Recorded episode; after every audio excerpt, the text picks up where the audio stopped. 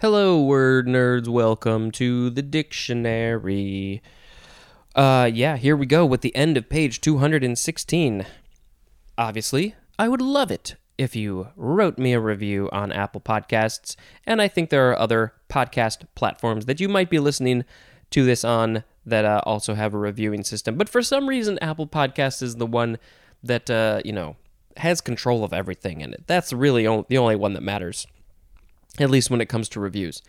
Okay, okay, okay. And you know, please subscribe. We're almost in uh we're almost in the 900s if we get to a or when we get to a 1000 and if you're not subscribed you're not to get the episode supposedly. Let's see what happens. We'll find out. That's to be a fun surprise. And uh what else? You can share this and write me a letter and send it to me over snail mail. No, you don't have my address, but I do have an email address. You can send it to there. All right, the first word is uh, chitin. C H I T I N. Chitin, noun from circa 1839. This is a horny polysaccharide, C8, H13, N05, and then all of that is in parentheses, and then there's a subscript N, so that, you know, there's possibly more than that, uh, more than just one of that. Anyway, it is this polysaccharide that forms part of the hard outer integument, especially of insects, arachnids, and crustaceans. And chitinous is an adjective. So yeah, this is the this is like their their outer layer is made of this chitin. Um, yeah. Now we have a similar word which is pronounced the same way, chitin or chit- chiton. Um, so it's C H I T O N. Uh, chitin and chiton are both fine to say. Uh, this is a noun from 1816. Um, similar but different. One, any of a class of elongated bilaterally symmetrical marine mollusks with a dorsal shell of calcareous plates. And I just wonder are those calcareous plates made of chitin? I don't know. Seems like they would be.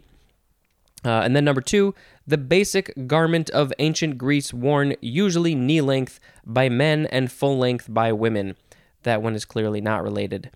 Uh, by the way, the class name of those uh, mollusks is Polyplacophora. Polyplacophora. Polyplacophora. Some words just just exude a song, don't they? Polyplacophora, pla- polyplacophora. Um, anyway, this is a genus name from the Greek chiton, which means tunic. Okay, so, well, we'll just finish and then we'll start guessing. Uh, chiton, which means tunic, of Semitic origin, akin to the Hebrew uh, which means tunic. Okay, so here we go. Why? I mean, I get the number two definition, it's a tunic, but how is that related to these mollusks?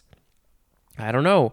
Are they wearing tunics? Now I want to see a mollusk wearing a tunic? I don't know.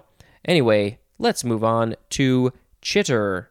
C H I T T E R. Intransitive verb from the 13th century. The synonyms are twitter and chirp. And then also the synonym chatter. How that one, why that one had to be separated from the other two, I'm not sure. Chatter, chirp, Twitter, it's all chitter. Next is chitterlings or chitlins. Both chitterlings and chitlins.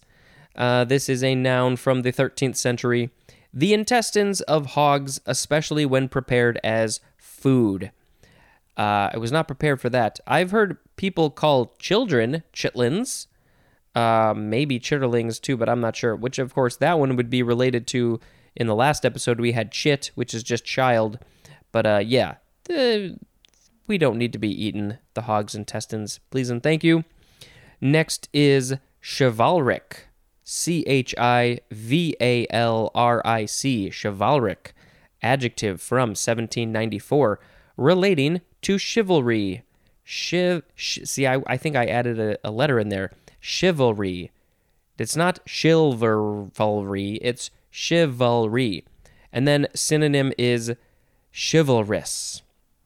Uh, chivalrous makes more sense than chivalric. But chivalric is a fun word to say.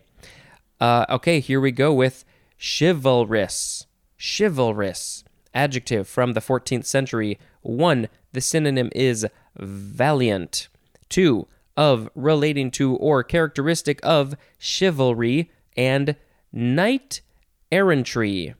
So, knight is the word with the K, like a knight in shining armor, and then there's a hyphen, and then the word errantry, E R R A N T R Y, of relating to or characteristic of chivalry and knight errantry. 3a, marked by honor, generosity, and courtesy. 3b, marked by gracious courtesy and high minded consideration, especially to women. And the synonym is the word civil. Civil, similar to chival. Uh, and then chivalrous, chivalrously is an adverb, and chivalrousness is a noun. I like this. We need more of this. Here we go with uh, the other. The other word in this group is just the word chivalry. C H I V A L R Y. Noun from the 14th century. One, mounted men at arms. Two is archaic. 2a, martial valor. 2b, knightly skill. And th- that's the knightly with a K. 3, gallant or distinguished gentleman. Or would it be gallant? Gallant? I think it's gallant, but some people say gallant. Gallant or distinguished gentleman. 4. The system, spirit, or customs of medieval knighthood. 5. The qualities of the ideal knight. And chivalrous conduct. It's really hard to say this word correctly. Chival, chivalrous. Uh, okay, is there any etymology that we want to read? It is from the Anglo French chevalerie, from chevalier, which means knight, and there's more at the word chevalier. Next is chive, noun from the 14th century, a perennial plant related to the onion and having slender leaves used as a seasoning, and then also just its leaves. This is used usually in plural and you can compare it to the synonym garlic chive, which we also learned is called, uh, I think, Chinese chive. Uh, this is from the Latin uh, which means onion. The scientific name is Allium. Uh, how do you say this word? Chenoprasum. Chenoprasum. Allium chenoprasum. Um, and I think it's so funny that there are people with some weird genetic thing that makes chives taste like soap to them. Uh, yeah, I, I don't know. It's a lot of people. It almost seems like it's 50 50 or 40 60. I don't know. But there's a lot of people who think chive tastes like soap. So no chives for them. Chives, I'm, I'm okay with them. Onions are not like my most favorite thing. They're okay. So chives are okay for me. All right, next we have chivy. C H I V Y or you could have two V's if you want. This is a verb from 1918, and I think it is just transitive. One, to tease or annoy with persistent petty attacks. You're being very chivy. Two, to move or obtain by small maneuvers, as in chivy an olive out of a bottle. uh, we, we get olives sometimes. We make little sort of like charcuterie plates with olives. And uh, yeah, I, I didn't know this was the word, but I have to chivy the olives. Why why is it so difficult to get them out of there? Uh, and then a synonym is the word bait, B A I T. This is from chivy, uh, to, which means chase or hunt, probably from English dialect Chevy Chase, which means chase. That's I know Chevy Chase is a town, I think, but there's more obviously. Uh, so Chevy Chase means chase or confusion. That is from the name of a ballad describing the Battle of Otterburn from 1388. Wow, there's a lot of information and it makes no sense to me. Uh, I also hoped that chivy just meant, you know, it like something tastes like chives. It's chivy. All right. Now, moving into another section, we have our next word, which is chlamydia. C H L A M Y D I A, chlamydia, noun from 1966. Uh, number one, any of a genus of spherical gram negative intracellular bacteria, especially one that causes or is associated with various diseases of the eye and urogenital tract, including trachoma, lymphogranuloma, verena, verenium, venereum, cervicitis, and some forms of urethritis. Yeah, this is a bad thing. Number two, a disease or infection caused by chlamyd, chlamydiae. Uh, and then chlamydial is an adjective. So the family name, the genus name is chlamydia. The family name is chlamydiaceae. Um, and then the one specifically that was mentioned is uh, chlamyd, chlamydia trachomatis. Uh, this, I think, typically is just a sexually transmitted disease. So, you know, be safe and wear protection so you don't get this. Why would why would you want this? You don't want this. Okay, next we have chlamydospore. It's a, it's a spore, so this is probably fungus related. Uh, noun from 1884: a thick-walled, usually resting fungal spore. Uh, so uh, it's probably related to the last word, but how exactly I'm not sure. Like, do you grow these spores if you have chlamydia? I have no idea. That's gross.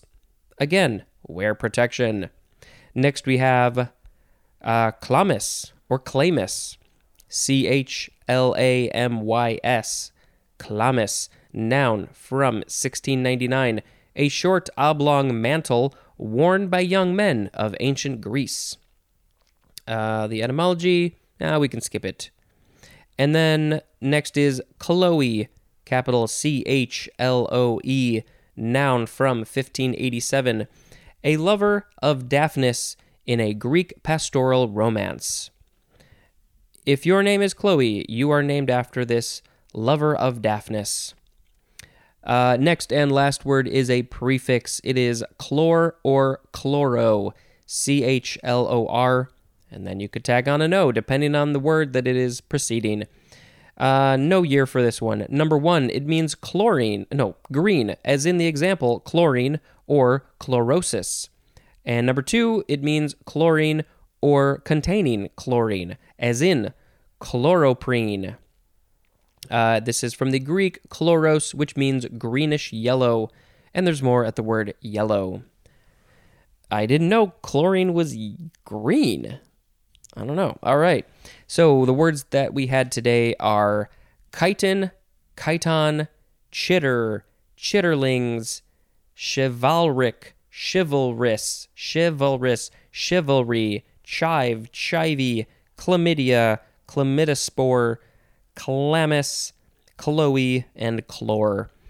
I am going to pick chivalrous as the word of the episode because we need a lot more of this uh, you know, maybe we don't necessarily need to throw our jacket down in a puddle to allow somebody to walk by, but, you know, also it doesn't necessarily need to be just in uh, relationships with people or courting people. You can just be chivalrous with the people around you and just be helpful and nice. And that's all it really is. Generosity. What were some of the other words? Uh, honor, generosity, courtesy, gracious courtesy, high minded consideration, especially to women. What's wrong with that? There's nothing wrong with that. You know, opening doors for people, whoever the people are, doesn't matter. Just, just, just be nice. That's all. Uh, chiv- chivalrous. Why do I want to put an L in there? Chivalrous, chivalrous, chivalrous, chivalrous. You gotta go be chivalrous to all the people out there in the world. All right, let's talk about the holidays real quick. Uh, here we go. It is uh, Saint Anthony. Don't know who Saint Anthony was or what this holiday is exactly, but that's what that is. Um, in Austria and Belgium, it is Father's Day. Uh, it is. Are we on the right page? We are on the right page. In Hungary, it is Inventor's Day. In Iraqi Kurdistan, it is uh, Suleiman Suleimaniyah City Fallen and Martyrs Day. And uh, the fun holidays June 13th. Oh, you know what? I was checking something, but there's another holiday. It is International Albinism Awareness Day. Um, so, you know, be aware of the people who have albinism.